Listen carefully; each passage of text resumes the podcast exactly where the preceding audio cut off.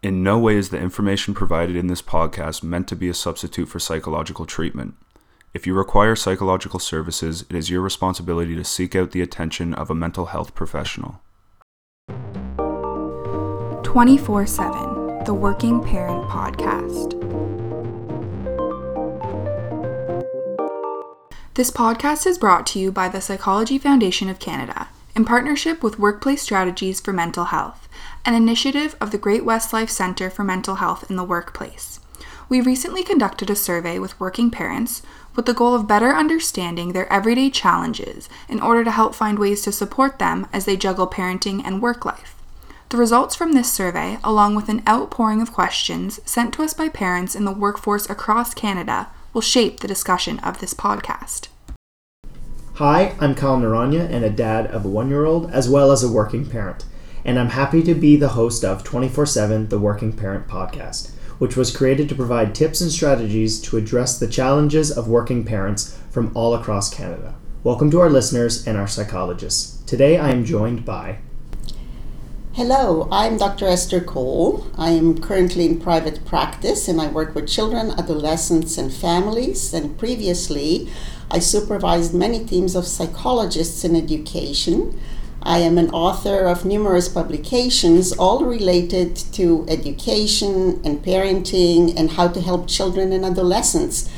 And most importantly, I'm also a mother of two adult children and am privileged to have four rambunctious grandsons. Hello, uh, my name is Dr. Robin Alter, and I am a child clinical psychologist. I've been in practice for many, many wonderful years, and um, I've tried to make it a point of learning from all of the families and children that I've worked with all these years. I um, am the author of uh, a couple of books on anxiety um, one to help parents, Anxiety and the Gift of Imagination, and one for kids uh, called The Anxiety Workbook for Kids. And I am a step uh, parent, stepmother, and I have, uh, uh, I'm also a grandmother. Welcome and thank you again for joining us. We've received a lot of questions from parents, so let's get right into it. This question comes from Kelsey in British Columbia. How to be more present with my children when all I can think about is my crazy day slash difficult situations. When I get home from work, for example, I work as a registered nurse in remote First Nations community, commuting by boat four days a week. So that sounds like a lot of stress. Dr. Cole, how do you manage such a thing? First, I want to acknowledge how complicated it sounds, just your commute alone, let alone your other responsibilities and choices of, of life in your family. The thing that I do want, however, to remind you and others is the fact that you are a nurse, which means that by nature you already have knowledge and skills and the kind of personality that is a giving one that communicates and promotes well being. And it is a good thing to remind yourself that you are part of the same skills. And what would you tell another person who was in your shoes with the same kind of schedule? I bet that you would not only empathize and understand, but you will have all kinds of things to tell them to improve and better their daily routine and their better daily existence with themselves and with their children. So that is the way I would start. The other thing is the interpretation of being present. Many times there are all kinds of parents who have either your kinds of schedule or a lesser kind of onerous schedule but presence means for a child, depends on how old they are, is also what you do in their presence. So it's not just what goes on in your head. But if I sit in front of you when I talk to you and I listen to you, that means I'm communicating with you. If I am talking to my head all the time about how much time I don't have, I usually am distracted. I might uh, not make eye contact, or I might ask them all kinds of things that are on my worry list, such as Did you finish your homework? Did you remember to lock the door? Did you take out the trash that was your responsibility yesterday? Did you pick up your t shirts? There are a whole bunch of things that just as I hear myself say these things and ask these questions, it's another kind of presence. Well, so, wouldn't it seem more like Uh, you're providing a to-do list as to like spending quality time. Like That's right. My wife is a nurse, and her schedule is two week, two days of weeks, or two weeks of days, two weeks of nights. So making sure that there's that balance when she's home, that Right. we both are aware of her being there, as as opposed to this has to get done. Like setting right. your priorities where you feel they need to be. That's right. At the same time, I want to remind you, and I think you'll relate to it given what you said,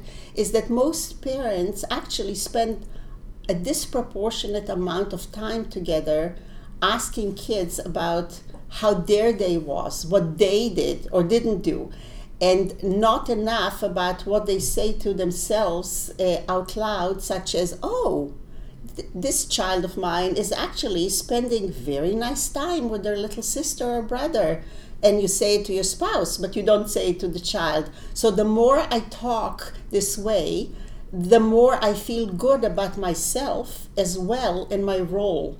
So here's an example. If i came in the door and i say to um, susan or john or mary how was your day? And depends on how old they are. They might say as a teenager, fine, which means don't ask me 20 Or more they may be questions. sleeping. Or they might be sleeping or they might roll their eyes. But I'm constantly asking and I'm not telling them about myself. So if I sit down for five seconds and I say, I'm really interested, was there anything you did today that uh, was kind? I want to hear. And if they say, I don't know, then you can say, Can I tell you what I did today that I think was kind? So it's opening up an entirely different type of conversation. That Sorry, is Dr. correct. Alter. Yeah, so I was also thinking um, about Kelsey. What do you think, Ester? You know, she's got a commute. Um, She gets on a boat for four hours um, a, a week, so that's a lot of time on the boat. And, and actually, that's time that she might use um, differently if she wanted to. So I don't know what she's doing now, if she's uh, worried, you know, but that's the transition time, and she could actually use that to transition to um, get into a different headspace for home. I have a friend whose daughter has young children, and she has a, a train commute. And she is reading books, like she puts on Instagram every book that she's reading. All of a sudden, she has time to read. Whereas at home, she's got a one and a half year old. There's not enough time to read. Nope. So that's that. You know, she is giving herself some self care as well as some downtime to get into a different headspace, so that she can be more present at home and at work on the opposite side of that commute. Absolutely. And, and given this commute, you might actually have something to do that you want to write down or make a drawing and bring it to your child and say, When I was on the boat, I was thinking about you. This is Yeah. what I did. This next question comes from Janet in Alberta. I've been feeling more stressed than usual in my day to day life, and I'm not sure the exact cause. I run a busy household with two young children, as well as maintain a full time job, and the stress of not doing enough for everyone has been getting to me. What can I do to get rid of this feeling? Dr. Alter, what can she do? Well, it sounds like you know you, you may already know what's causing your stress, which is you've got a lot on your plate. You know, you've got work, you've got uh, kids, and you've got a full time job. Um, and it sounds to me like you also have pretty high expectations for yourself to meet everybody's needs, uh, you know, possibly all at once. So, um, you know, many women in your situation feel the way you do that they're, you know, when they're at work or giving a lot of time to work, that they're shortchanging their kids.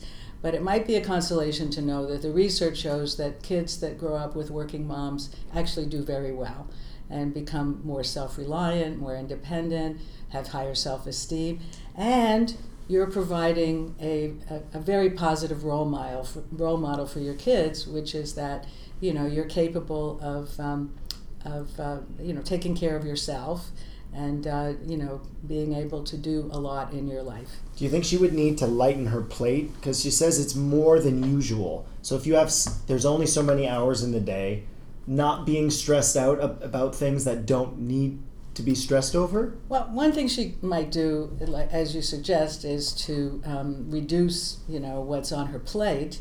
Um, but the other thing that people forget, which I think is even more important, is that we're all stressed. Stress is a normal part of life, but we have to de stress. We have to take the time to uh, relieve ourselves of stress, do things that bring us back to neutral, right? So if we keep piling on the stress and don't de stress, that's when we feel uncomfortable and eventually health problems emerge. You know, your body breaks down from all of this stress. But if we learn to de stress, we can handle quite a bit of stress. And, and I think if you look at, at the, the quantity of stress that is related to having more than usual stress and responsibilities, the question is can you teach yourself to be your own teacher? What is your body telling you? What is your mind telling you? How can you prioritize? Because usually when we are overstressed, we are in a situation where everything seems as if it has the same importance.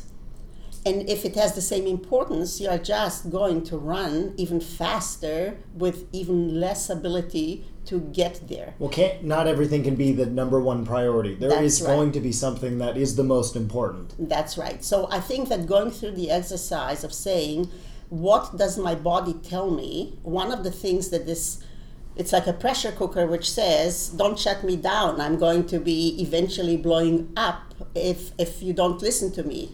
Listen to me." So when the body says listen to me and the mind says listen to me, the question is what is really your number 1 or 2 regardless of how many minutes you don't have every single day.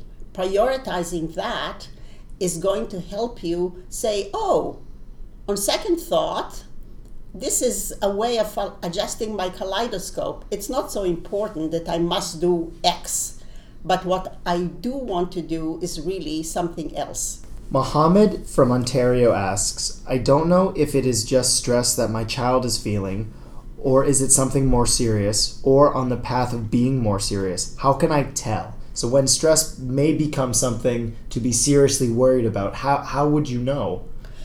That is such an important question because it, it shows that you are trying as a parent to start your uh, intervention and seeking out help if it's needed early on, and you are not just postponing it to the future. So, not knowing how old your child is, which is another uh, factor that is very relevant, is it's important uh, to say who else can tell me who spends time with my child and can tell me whether they observe some similar observations that, that I make in the home environment. For example, is my child when they go to school, if it's in or daycare, showing the same kind of behaviors where the, the, the person who is the teacher or, or the child care uh, giver is saying something is wrong. He, he or she are not their bubbly self. So I think the more you check with other people, the more you can then ask yourself, how come we don't observe the same changes or we do observe the same changes? If you find that it's not just because, for example, uh, your child feels sick or your child has allergies or your child was bullied at school or excluded from some activity or they read a story or saw a TV show that makes them feel as if their imagination uh, is, is leading to bad uh, dreams that they are preoccupied with. Uh, have these discussions with the child themselves, and sometimes it's really important to read a story that allows you and your child to uh, discuss what the boy or the girl in the story are doing in a way of the child telling you information that they can't tell you otherwise. If it's persistent, if let's say it's a child was very active, very social, and now you feel they are completely stressed and detached, and their sleep is restless, and all kinds of things, they don't eat as much, their energy level is different, there is always professional help.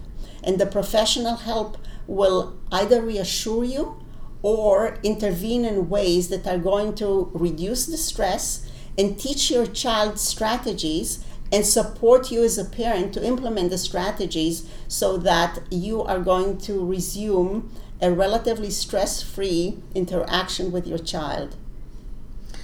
I would say, Mohammed, if you um, you say it is it might be just stress, even if it's just stress, it's something you're noticing, and may be able to you know you may be able to do some things with your child to help them so that they can reduce their stress or learn how to manage their stress. Um, and then you know like some you know we have to do a lot of trial and error sometimes you know to see what works and different things work for different kids but if you help them with deep breathing if you go for a bike ride if you do some music if you do some physical activity. And in the end that doesn't work. All that you're doing is not working. That's one of the signs that this is more serious right? So um, you know we have to give kids a chance to to learn these things because they're young right? They're they're just starting out in life. They don't have the same skills that we have. They haven't figured out how to help themselves de-stress and so and they kids do have a lot of stress as we as our programs that we have developed say so um, you know if you're you know, by trying to help them and give them more strategies and coping better with stress, if that doesn't work, that would be a, a sign too that you need to seek outside help. Thank you for tuning in. For more information and tips, go to www.psychologyfoundation.org or www.workplacestrategiesformentalhealth.com and tune in next time to hear more helpful advice from our psychologists. 24 7 the Working Parent Podcast.